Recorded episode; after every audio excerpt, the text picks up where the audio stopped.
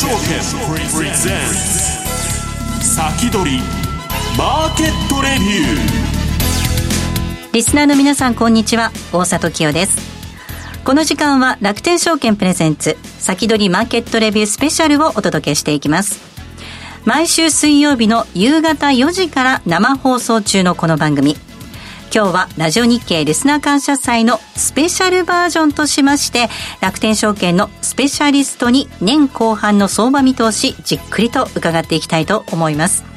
スタジオにはこの方をお迎えいたしました。ご紹介します。楽天証券経済研究所チーフストラテジストの久保田正幸さんです。よろしくお願いいたします、はい、よろしくお願いします。さあ久保田さんえっと夏枯れなのかどうなのか日本株売買も低調ですよねそうですね、えー、売買が低調なだけじゃなくて、もう最近、日経平均がどんどんどんどん売られてくると、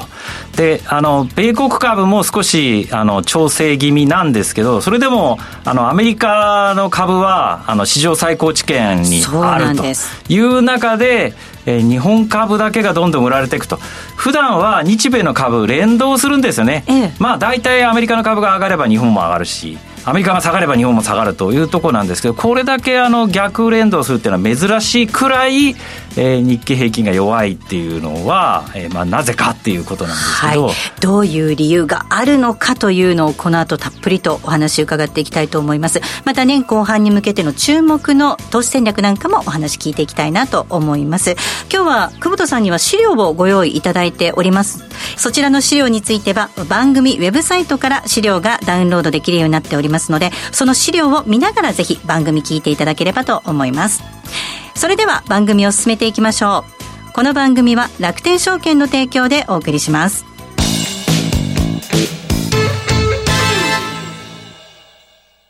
値上がりはあまり期待できないけど、株主優待をもらうために長期保有している銘柄がある。もうずーっと値上がりせず、売るタイミングを逃してしまい、塩漬けになっている株がある。そんな株を楽天証券に貸し出すことで金利がもらえる貸し株サービスをご存知ですか？貸し株サービスとは皆さんが保有している株を楽天証券に貸し出すことで株のレンタル料として貸し株金利が受け取れるサービスなんです。株の値上がり益や配当金、株主優待を楽しみにするのもいいですが、株を貸し出して金利を受け取れるのも嬉しいですよね。詳しくは楽天証券貸し株サービスで検索。楽天証券の各取扱商品等に投資いただく際は、所定の手数料や諸経費等をご負担いただく場合があります。また、各取扱商品等は価格の変動等によって損失が生じる恐れがあります。投資にかかる手数料等及びリスクについては、楽天証券ウェブサイトの投資にかかる手数料等及びリスクページや、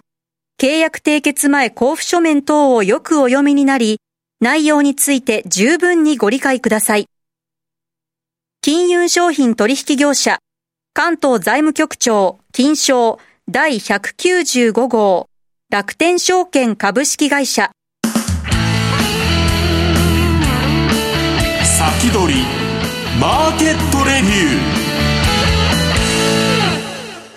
さあ、先ほど久保田さんからなぜ日本株は低調なのかというお話がありました。えテーマなんですが、2021年後半の日本株投資戦略ということでお話を伺っていきたいと思います。さあ、久保田さん、どんな風に年後半見ていけばいいんでしょうか？はい。えっ、ー、と、まず一番最初にですね、えー、結論から申し上げると、はいえー、日本株が売られてる理由というのが、まず一番大きいのは、えー、日本の景気回復が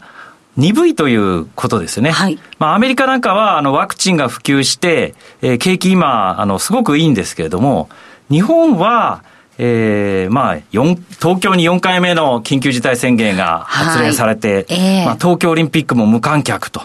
いうような状況で、アメリカと日本の景況があまりに大きな差が出てしまったと。いうことで、日本株が売られて、まあ、アメリカの株が、えーまあ、相対的にしっかりしてきたと。いうことなんですけれども、うんはい。じゃあ、このまんまずっとこの状況が続くかということなんですけども、私は、えー、まあ政府が考えているペースで日本でもワクチン接種が進めば、日本の景気回復も、えー、遅れて鮮明になってくると。はい。で、まあ日本の平均的な、えー、貯蓄額っていうものも増えてますから、まあアメリカと同じように、まあいわゆるリベンジ消費、うん、コロナでできなかった消費が、まあまとめてドンと出てくるというのが、まあ日本にも遅れて出てくるというふうに考えますから、まあ日本の景気回復が遅れてることで売られてるっていうことはあまり気にする必要がないんじゃないかと思います。ただ一つ注意点があってですね、はいえー、アメリカの景気に関しては、今あまりに良すぎるんで、ええ、今年そのいいところ全部出し尽くしてしまって、来年原則、悪くすればアメリカの景気が失速する可能性が、えー、懸念されるようになってきていると。いうことから、アメリカの株が少し短期的に、えー、調整するんじゃないかというふうに思ってます。ええ。で、そうなると、まあ、日本の株は割安で買い場だと思ってるんですけども、えー、アメリカの株が、夏場少し下がる局面では巻き込まれて日経平均も下がる可能性があると思ってるんで、短期的には日経平均がもう少し下がるっていう、えー、まあ懸念があると。アメリカの調整を受けてっていうことですね。そうですね。ただ、あの、そこは非常に良い買い場になるんじゃないかというふうに思ってます。はい。じゃあスライド1を簡単に説明しますと、まあ、あの、株って景気がいい時に上がって、景気が悪い時に下がるっていうイメージがあるんで、まあ、大体それは間違ってないんですけど、ただ、若干ずれるわけですね。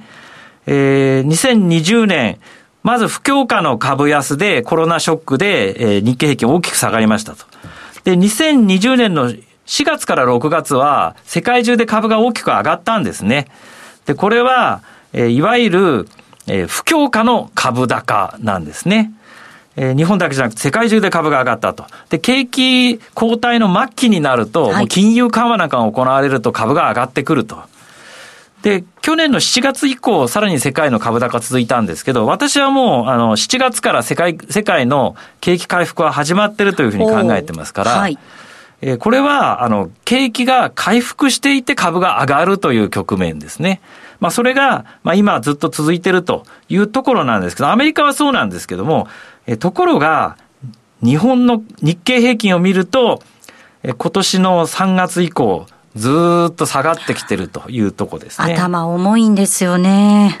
で、これに関して2つの解釈があって、はい、まあ1つは、えー、日本の景気回復が遅れているから、えー、日経平均がスピード調整してるっていう、うん、これは私はそう考えています。これは私の考え方ですね。スピード調整。はい。で、リスクシナリオとしてはそうではなくて、うん、もう次の景気後退を織り込む、えー、下げの第一弾だと。はい。こう考えてる人もいるわけですよね。えー、まあ、それについて、さらに、あの、次のスライド、スライド2をお願いしますね。はいえっ、と、日経平均と、えー、景気循環の関係を見たのがこちらのスライドですけれども、えー、スライドの中で色つけてるとこありますね。はい。オレンジ色のところですね。そうですね。これはあの政府が認定している景気後退期です。うん、で、えっ、ー、と、一番最後のところに、貿易戦争コロナ危機の不況と。はい、これ2018年の10月から、えー、不況に入ってるというふうに認定されています。で、まだ政府は、あの、いつから回復してるって認定してませんけど、うん、えー、私はあの、えー、2020年の7月から回復してると判断してますんで、はい、えー、ここはあの7月以降は景気回復期というふうにしてます。で、他にあのちょっとこの紫で四角で囲んだところありますね。えー、はい。この紫で四角で囲んだところは、景気後退ギリギリまで景気が悪化したけれども、うん、ギリギリ景気後退の定義を満たさなかったと、えー、政府が判断して、えー、景気拡大期が続いてたというふうに言われてるとこですね。うん、これちょっと簡単に説明すると、はい、2004年のところに紫の四角ついてますね。2004年のところは、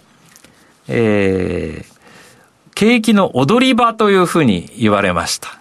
で、それが終わった時に踊り場脱出宣言なんていうのを政府はやってましたけどね。はいえっと、欧米の定義で言うと、短期景気後退の定義を満たしてたと思いますけど、うん、まあ、日本の判断では、えー、景気拡大が続いてたというふうになってますね。ただ、2004年のとこ見ていただくと、株は一回こう調整してますよね。はい。だからここを景気、まあ、あの短期景気後退だと考えると、やっぱり景気循環で動いているというのよくわかると思うんですよ。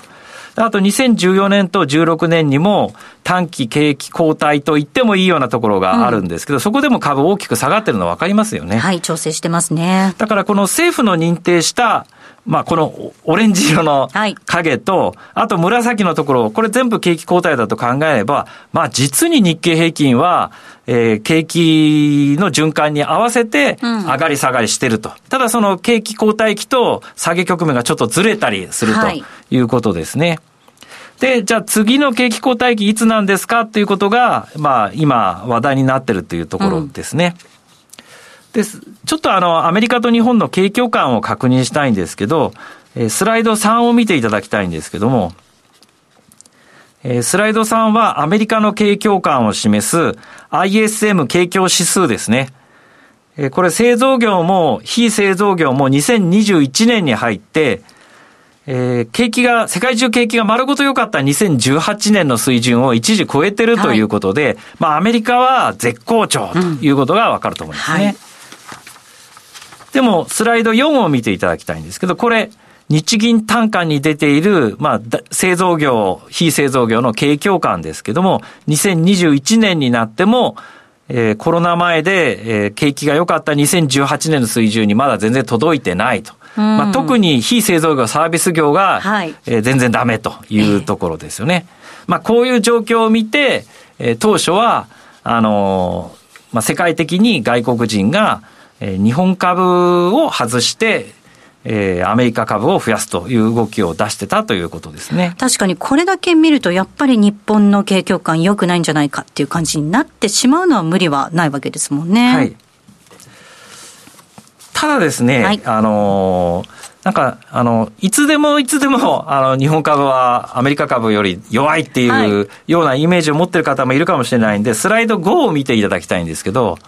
これはあの、日経平均とニューヨークダウを、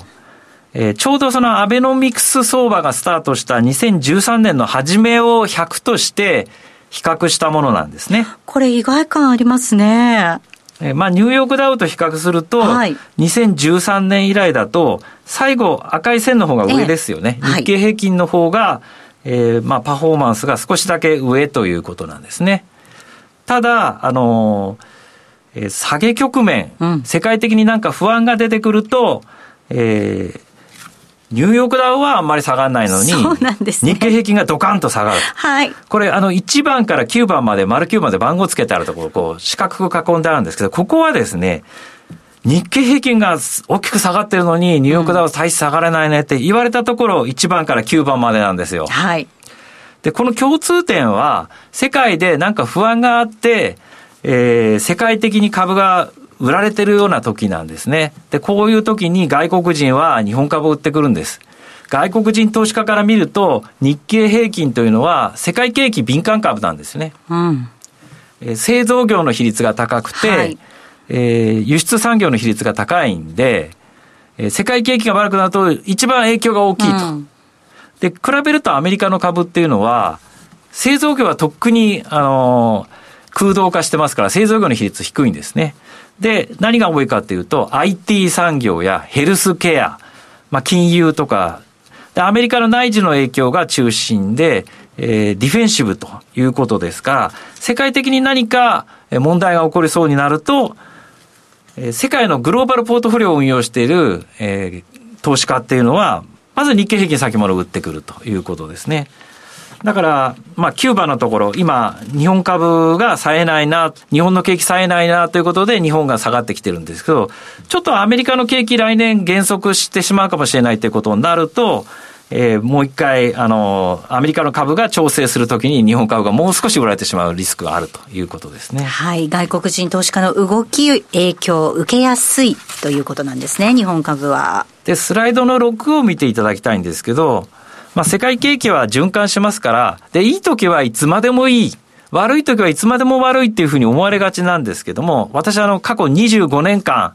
日本株のファンドマネージャーをやってきましたけども、はい、え常に考えなきゃいけないのは、景気後退期に過度に悲観的にならない。景気が悪いからずっと悪いんじゃないかって思うんですけど、この間のコロナショックが起こった時も、もうこれはもうずっと世界景気ダメなんじゃないかと思われたけども、ちゃんと循環的に景気は良くなってくる。あと、景気拡大期は逆ですね。はい、過度に楽観的にならない。えええー、必ずいつか悪くなる時が来ますんで、で、今で言うと、アメリカの景気がすごくいいんですけども、アメリカの景気ずっといいって思ってはいけない。来年減速する。場合によっては失速するっていうことを考えなきゃいけないと思いますね。で、逆に日本の景気、あまりに情けない状況なんで、えー、日本はもうずっとダメなんじゃないかっていう気持ちになってますけども、はいえー、私はワクチンが普及すれば、リベンジ消費で良くなってくるって時があると。それを考えなきゃいけない。で、スライド7を見ていただきたいんですけども、スライド7で言いますと、まあこれあの、景気と金利の循環ですけども、まあ景気拡大中期が続いている間は株上がるんですけど、景気拡大の末期になると下がってしまうということを中期、注意しなきゃいけない。はい、で、アメリカの景気の先行きのセンチメントを表しているのが長期金利なんで、スライド8を見ていただきたいんですけども、スライド8はアメリカの、えー、長期金利、10年金利の動きですね。これ、アメリカの先行きの景気のセンチメントをよく表しています。で、コロナショックがあった2020年には、あの、急低下したと。はい、で、それ以降急速に上がってきて、2021年の3月には1.7%超えたんですね。うん、これはアメリカの景気がもうめちゃくちゃ良すぎて、加熱してしまうんじゃないかっていうふうに思われた時が2021年の3月で、その時は1.7%まで上がったんですね。はい、ところが今はもう1.2%台まで下がってると。これは、アメリカの景気が悪くなってるわけじゃないです。今でもアメリカの景気いいんですけれども、あまりにはいいところ取りしすぎでないかと。えー、リベンジ消費が出てきてみんながまとめてドンと消費してるところに、えー、景気対策でお金をドーンと出してしまってて、何でもかんでもいいところ出しすぎてしまったら、来年減速するかもしれないでしょ、失速するかもしれないでしょっていうセンチメントがこのアメリカの長期金利に現れてると。いうことを考えると、アメリカの株に関しては少し目先要注意というシグナルが出てるというふうに思いますね。はい。えでは CM を挟んでも、この後も久保田さんにじっくりとお話を伺っていきます。ここでお知らせです。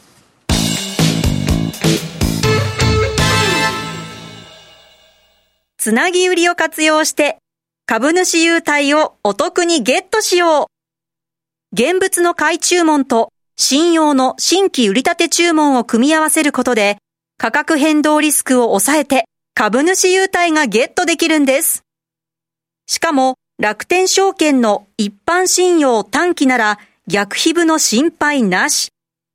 つなぎ売りを有効活用してお得な優待生活を送りませんか？詳しくは楽天証券つなぎ売りで検索。楽天証券の各取扱商品等に投資いただく際は、所定の手数料や諸経費等をご負担いただく場合があります。また、各取扱商品等は価格の変動等によって損失が生じる恐れがあります。投資にかかる手数料等及びリスクについては、楽天証券ウェブサイトの投資にかかる手数料等及びリスクページや、契約締結前交付書面等をよくお読みになり、内容について十分にご理解ください。金融商品取引業者、関東財務局長、金賞第195号、楽天証券株式会社。先取り、マーケットレビュー。き続き久保田さんにお話を伺っていきます。まあ、久保田さん、景気は循環するということを頭に置いておく必要がありますし、ただ株価とは若干ズレがあるよというお話でしたね。はい。で、えっ、ー、と、スライドの9を見ていただきたいんですけど、まあ、前半で話したことのほぼまとめになってるんですけども、はい、メインシナリオって書いてあるのが私の考えですね。はい、えー、アメリカの景気は来年減速するんですね。えー、ちょっと今年何でもかんでもいいとこ出し尽くしてしまってそうですね、さすがに。ただ、減速といっても、えー、まあ、あの、普通の景気拡大が続くっていうイメージです。で、それの中で日本の景気は、まあ、ワクチンが普及すれば、まあ、来年遅れて、え回復が鮮明になってくるでしょうと。これが私の考えているメインシナリオです。はいで、そう考えると、アメリカちょっと不安が高まって、目先、あの、アメリカの株が下がるときに、えー、日本経平均もう少し下がるかもしれないんですけど、そこはあの、良い買い場になるというふうに、え考えています。で、まあ、あの年後半ですね、えー、日経平均は、このメインシナリオで考えると日経平均は、あの、年初来高値を更新していく局面があるというふうに、えー、私は予想してますんで、えー、ただ、悲観シナリオって書いてあるんですね。はい。えー、もう一つありますね。はい。アメリカの景気が来年ですね、減速じゃなくて失速してしまうと。うん、何でもかんでもいいところやりすぎだよ、今年と。はい。いうことですね。えー、来年、今年あの、大型の景気対策やりすぎてしまってるんで、えー、景気が良くなったら来年はもうそういうことできなくなる。そうすると財政の崖といって、えー、財政が縮小することによってアメリカの景気が悪くなる。で、製造業も、あの、リベンジ消費も今年やり尽くしてしまうと、来年はまたカラって悪くなるっていう可能性もあるわけですね。うん、アメリカの景気が失速すると、日本の景気が遅れて良くなってくるはずが悪くなってしまうっていうことも考えられるというのが悲観シナリオですね。はい。で、スライド10で IMF のシナリオを見ていただきたいんですけども、はい、IMF のシナリオですと、まあ、アメリカの景気、今年 6.4%GDP が成長して、来年3.5%成長する。これ原則は原則ですけども、こんなに成長するんならもうこれは非常に素晴らしいということですね。はい。ただアメリカの景気がですね、来年2%以下しか成長しないってことになると、アメリカのせが2%伸びない、1.5%しか伸びないっていうことになると、これはもうかなりアメリカの景気失速というふうに見られるんで、うんえー、そうなると、あの、世界の景気にも悪影響が及ぶかもしれないということですね。じゃあ具体的に日本株今後どんなものを買っていったらいいかはい。どういう投資戦略、スタンスで臨めばいいんでしょうか？はい。で、スライドの11を見ていただきたいんですけど、はい、まあ私はあの、えー、まあ、高成、成長株と、はい、えー、割安株に分散投資していったらいいと思うんですけれども、はいえー、割安株として高配当利回り株というのが、えー、特に注目できるんじゃないかというふうに思ってます。うん、で、ちょっとその高配当利回り株のえー、投資参考銘柄を出してるんですけど、はい、スライド11は景気敏感高配当利回り株ですね。はいうん、えー、私のメインシナリオで考えている、まあ、日本の景気もこれからさらに、えー、回復が鮮明になる。アメリカの景気も減速はするけども来年も好調ですよということで考えると、こういったあの景気敏感高配当利回り株も面白いと思いますね。えー、トヨタ自動車について言えば、はい、えー、まあ世界の自動車販売が良くなる今半導体不足で少し自動車産業悪くなってるんね。そうですね。なかなかね、その半導体不足っていうのが回復してこないっていうところもありますけれども。ただその、その影響が軽くなってくれば、うん、えー、まあ、世界の自動車販売の好調が続けばトヨタが一番いいっていうことですけども、でも本当は株式市場が一番期待してるのは、短期的な、あの、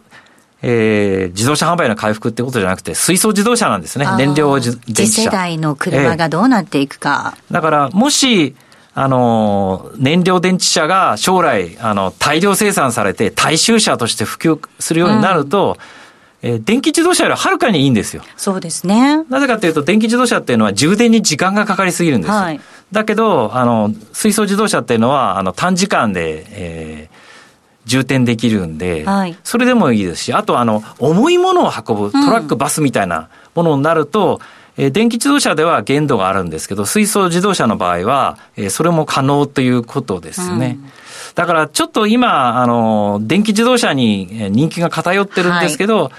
あ将来、大衆車になるぐらい、あの、